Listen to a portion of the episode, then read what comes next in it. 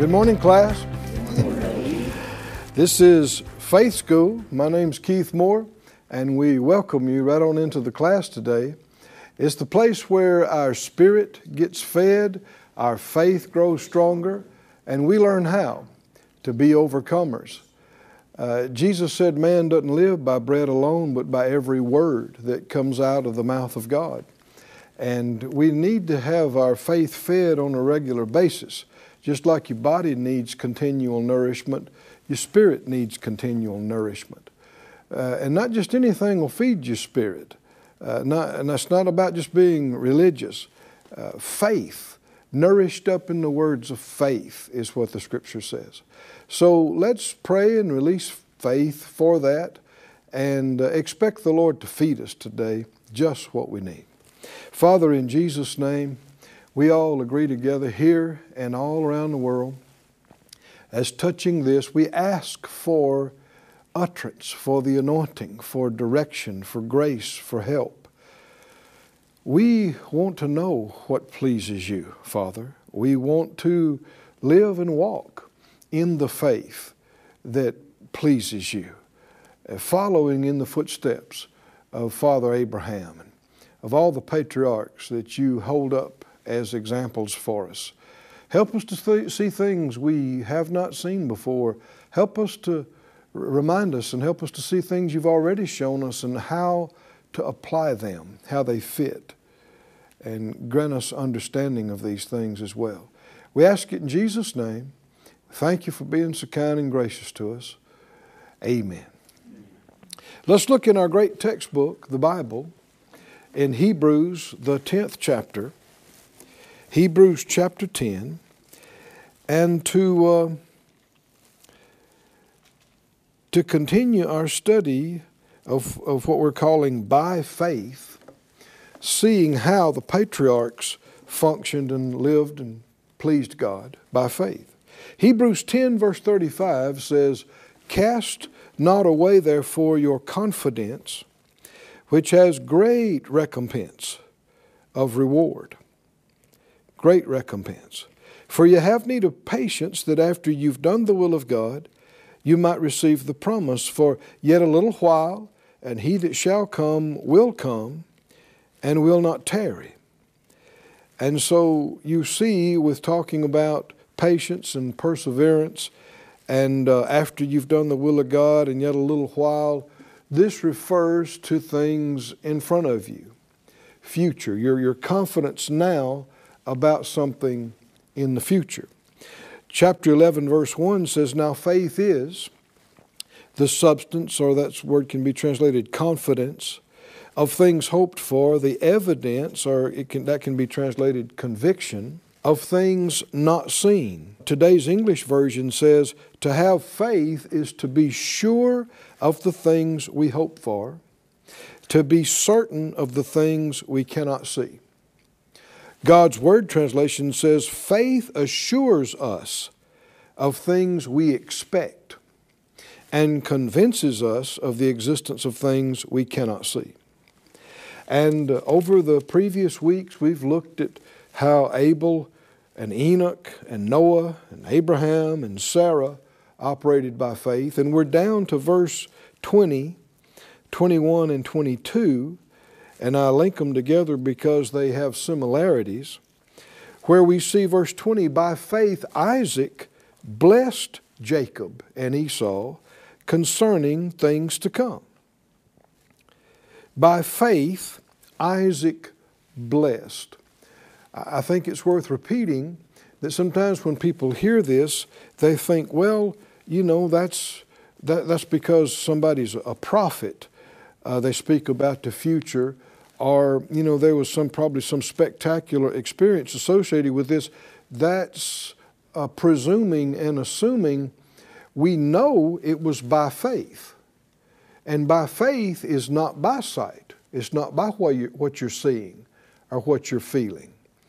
No, this is held up to us as an example of what any and every father and mother can do and should do. Let's go back to the book of Genesis and look at some detail of how this happened. back in Genesis 27. Genesis 27. And uh, remember, you, you, we're not just reading history, though this is accurate history. We're reading living examples that are applicable to us today. We're, we're supposed to be studying this to see okay, how do I do it? How do I do what they did? In Genesis 27, first verse, since it came to pass when Isaac was old and his eyes were dim so that he could not see, he called Esau his eldest son and said to him, My son. He said to him, Behold, here I am. He said, Behold, now I'm old. I know not the day of my death. Now therefore take, I pray you, your weapons, your quiver, your bow, go out to the field, take me some venison. Actually, that, that word just means wild game. It covers more than venison. Could be a turkey. What, what, it includes a lot of things. Probably did include venison. Make me savory meat such as I love, and bring it to me that I may eat and my soul may bless you before I die. Now you can see that this wasn't just some spontaneous thing that happened. This is something that uh, Isaac planned. Planned. He said, You go do that and come back, and I'm going to eat, and then I'm going to bless you. And the reason I'm doing it is because I'm getting old and I'll soon be leaving. And I want to do this before I get out of here. You see why, why I'm reiterating this? People associate things like this with some spectacular experience. Oh, yeah, you know, the, probably the glory cloud filled the room and, and it just happened and God just didn't. No, no. He did it how? by faith. By faith means you're not seeing and feeling a bunch of things. Now, one reason that Isaac did this is because of the place he has in his sons' lives. The place. Hold your place here and notice with me over in the book of uh, Hebrews, if you would. Back over in Hebrews 7 and verse 6.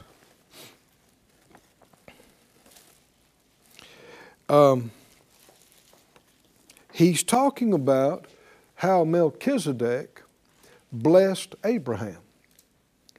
And it, it tells that, that he did. He blessed him. Uh, Melchizedek blessed Abraham, who was the recipient of God's promises. And verse 7 it says, without all contradiction, the less is blessed of the better. Uh, I like the word greater, maybe a, a little bit preferable. The less is blessed of the greater. You can look up the words and see what you think about it, but uh, the idea is Esau and Jacob weren't blessing their father, he was blessing them because he's the father. Can you see that? He's the elder. Abraham wasn't blessing Melchizedek. Melchizedek was blessing Abraham. And the scripture, the Holy Spirit was showing uh, that this Melchizedek is somebody great because couldn't just anybody bless Abraham because he's the recipient of the promises. He's generally the one doing the blessing. and the reason I bring this up is because there needs to be some understanding of this. You don't want just any and everybody laying hands on you and prophesying over you. Hmm? And trying to speak things into your life and over your life. Who are they? And what place do they have to do this? Does that make sense? Do you understand that? Now, you got to be open I'm not saying, you know, say, no, nobody can ever pray over me. Uh, you want to be open to what the Holy Spirit says, but there's a lot of folks that try to do things and they're acting like they have a greater place than they do. Um, The reason Isaac was doing this is because he is the patriarch of the family. He's the elder, he's so old he's about to pass on, and uh, they are not far removed from Abraham, you understand. As Isaac, Abraham's his dad. And so he is uh, very aware of what God Almighty, the creator of the heavens and the earth, said to his daddy, telling him how he blessed, blesses him and his seed after him. This was big to Isaac, and Isaac conveyed this to his boys, and they conveyed that to their boys. Blessing meant something to them. It wasn't just little trivial, trite stuff. Oh, you know, you sneezed. Oh, God bless you. See, that, that concept has been reduced to a little saying. We're back to that, I'm just saying. no, no, no. This was an event. Can you see it?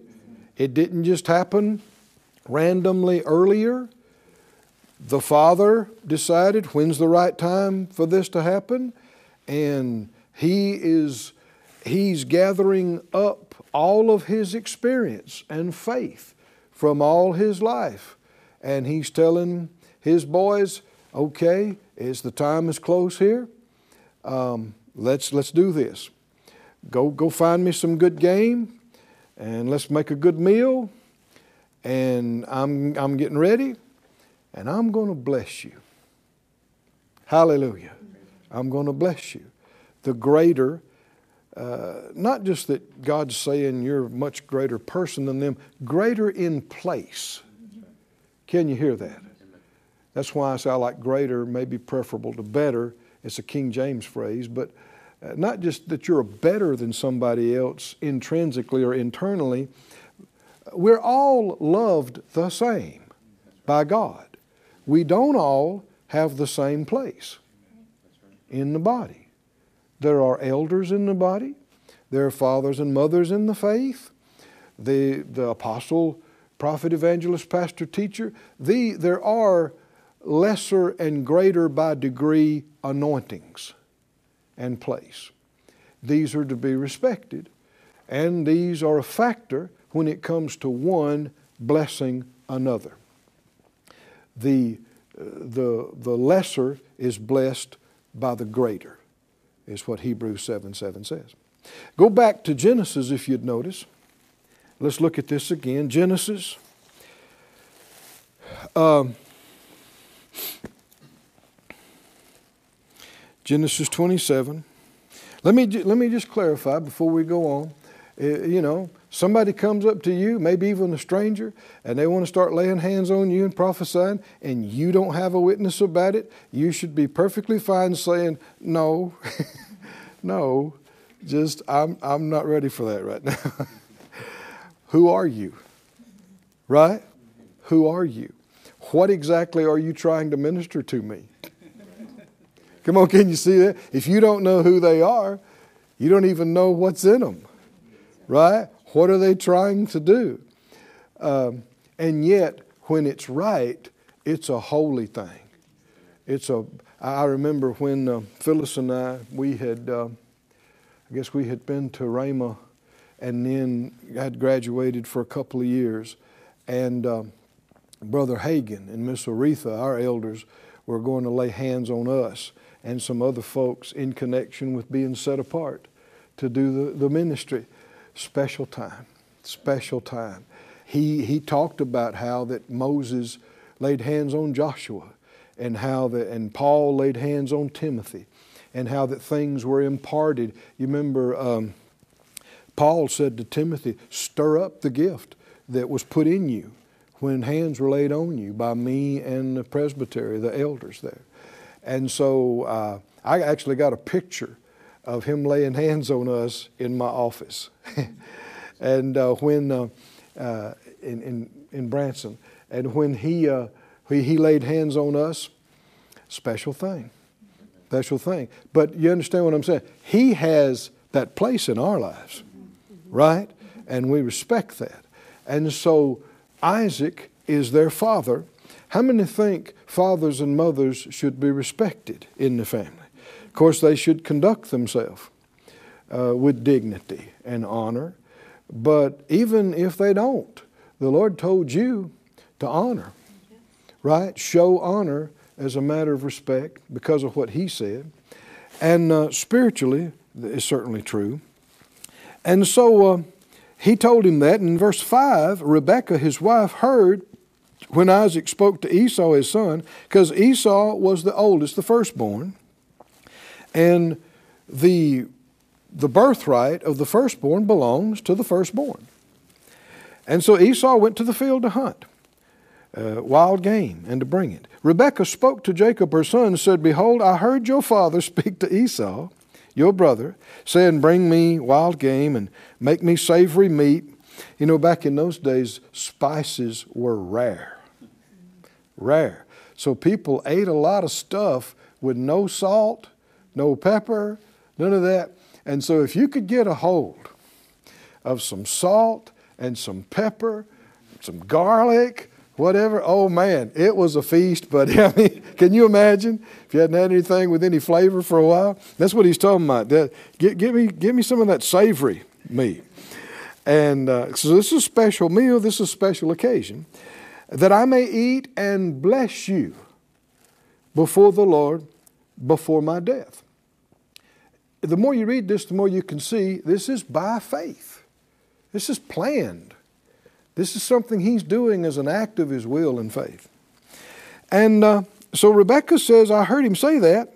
And so now, therefore, my son, obey my voice according to that which I command you. Go to the flock, fetch two good kids of the goats. I will make them savory meat for your father, such as he loves. And you'll bring it to your father that he may eat and he may bless you before his death. Oh. Jacob said to Rebekah, his mother, Behold, Esau, my brother, is a hairy man and I'm a smooth man. My father, peradventure, will fail me, and I'll seem to him as a deceiver, and I'll bring a curse upon me and not a blessing. His mother said, Upon me be your curse, my son. Obey my voice and go fetch him for me. So he went and got him, brought him to his mother. She made the meal. And then she took some of Esau's clothes and put them on Jacob. And she took the skins of the kids of the goats that were hairy and put them on Esau's hands and the back of his neck. And she gave the savory meat and bread which she had to her hand into the hand of her son Jacob. He came to his father and said, My father? He said, Here I am. Who are you? My son. So he can't see, but obviously there's nothing wrong with his hearing. Jacob said to, his father, I'm Esau, your firstborn. I've done according to as you've bade me. Arise, eat my venison, that, my, that your soul may bless me. Isaac said to his son, How is it that you found it so quickly, my son? He said, The Lord brought it to me. Isaac said to Jacob, Come near, I pray you, that I may feel you, my son, whether you be my very son Esau or not. He knew something was up, something wasn't right. Jacob went Uh, near to Isaac, his father, and he felt him and said, The voice is Jacob's voice, but the hands are the hands of Esau. And he probably thought, well, I really am getting old. I'm, you know, it's just, I thought it was Jacob. He discerned him not because his hands were hairy, as his brother Esau's hands. Now, there's another message here about judging according to appearance and feelings, right? You can really get it wrong. So he blessed him. And he said, Are you my very son Esau? He said, I am. He said, Bring it near to me. I'll eat of my son's venison that my soul may bless you. He brought it near to him. He did eat. He brought the wine. He drank. His father Isaac said to him, Come near now and kiss me, my son. So what's he, what's he doing now? He's going to bless him by faith. He said, Come here. He kissed him, and he came near and he kissed him. He smelled the smell of his clothes, and that inspired a thought to bless. That, that's how faith works. You take a step. See, he, he didn't know everything he's going to say and do. He's doing this by faith. But he said, Come here, taking it one step at a time. kissed him, probably on the cheek or something. And when he did, he caught a whiff of his clothes and it smelt like the field. And that inspired his heart and mind about blessings in the field. Can you see that? One step leads to the next, leads to the next. And you start by faith, you keep doing that, the Spirit of God will help you and prompt you, and you'll wind up at a very good place. And you could wind up at a place where you're really sensing the anointing and presence now, but you started off no feeling in faith. See, the smell of my son, verse 27, is as the smell of the field which the Lord has blessed. Boy, it's, uh, it's something we need to remind ourselves every time we eat a meal. That's the blessing of the Lord. The Lord blessed somebody's crop. Is that right? Somebody's herd, somebody's flock to be fruitful and to multiply. Some farmer made a crop. Some rancher had a harvest of the herd. And that is impossible without the blessing of the Lord. So there is curse on the earth because of man's sin, but there's also still enough blessing, right, to sustain us and get us through. Somebody say, Thank you, Lord, for the blessing. So uh, listen to the blessing in verse 28. This is the specific words that he spoke over his son in order to bless him. He said, God give you of the dew of heaven and the fatness of the earth and plenty of corn and wine. Let people serve you and let nations bow down to you. Be, hear that word? Be Lord over your brethren. Let your mother's sons bow down to you. Cursed be everyone that curses you, and blessed be he that blesses you. Hear the language of blessing and sense the spirit of blessing. It's good, it's empowerment, it's enlargement, it's promotion, and it is not ambiguous. It is not hesitant. Can, can you hear how, how straightforward it is? And uh, it's not a, a petition. Please, Lord, do something for him. Right? That's not what it is. He is, because of his place in his son's life, and because of his knowledge that he got from his father, Abraham, of blessing that Abraham got from God, blessing means something to them. It should mean something to us too. And uh, you, you'll hear people trivial of, I, have said to people before, they've come up and I said something and I've said, well, bless you. And I've had people look at me and say, I'm already blessed. Well, you wouldn't take any more, huh? Uh, that, that's being disrespectful. Because usually in these cases, I had a place to say it. I should have had in their lives. But people think wrong. Uh, you should not think you are experiencing all of the blessing you could be experiencing in this life. I assure you, there's more to experience. And uh, his father, listen to it again. God give you the dew of heaven, the fatness of the earth, plenty of corn and wine. Not we hope it happens. God give it to you. Let people serve you. In fact, you know, this is King James language, but you, you'll see the idea of what we said of the be. Blessing begins with be, B E. Be fruitful and multiply. That, to me, that's the ultimate expression of blessing. What God said in the beginning. Be. Light, be. And when He blessed His people, specifically, be fruitful, be blessed. Uh, let people serve you, be served. Let nations bow down to you. Be Lord. Do you hear that phrase? Be Lord over your brothers. Let your mother's sons bow down to you. Cursed be, or be cursed, everyone that curses you. Be blessed, everyone that blesses you. Didn't take all day. Wasn't a long, long thing. But this is in the Bible. We're reading about it millennia later. Why? And he did it how? By faith. He did it by faith. And uh, it came to pass as soon as Isaac had made an end of blessing Jacob, Jacob was yet scarce gone out from the presence of Isaac his father, that Esau his brother came in from hunting. He just got out of the room. And he also had made savory meat, and he brought it to his father. He said, Father, let my father arise and eat of his son's venison, that your soul may bless me. And Isaac his father said, Who are you?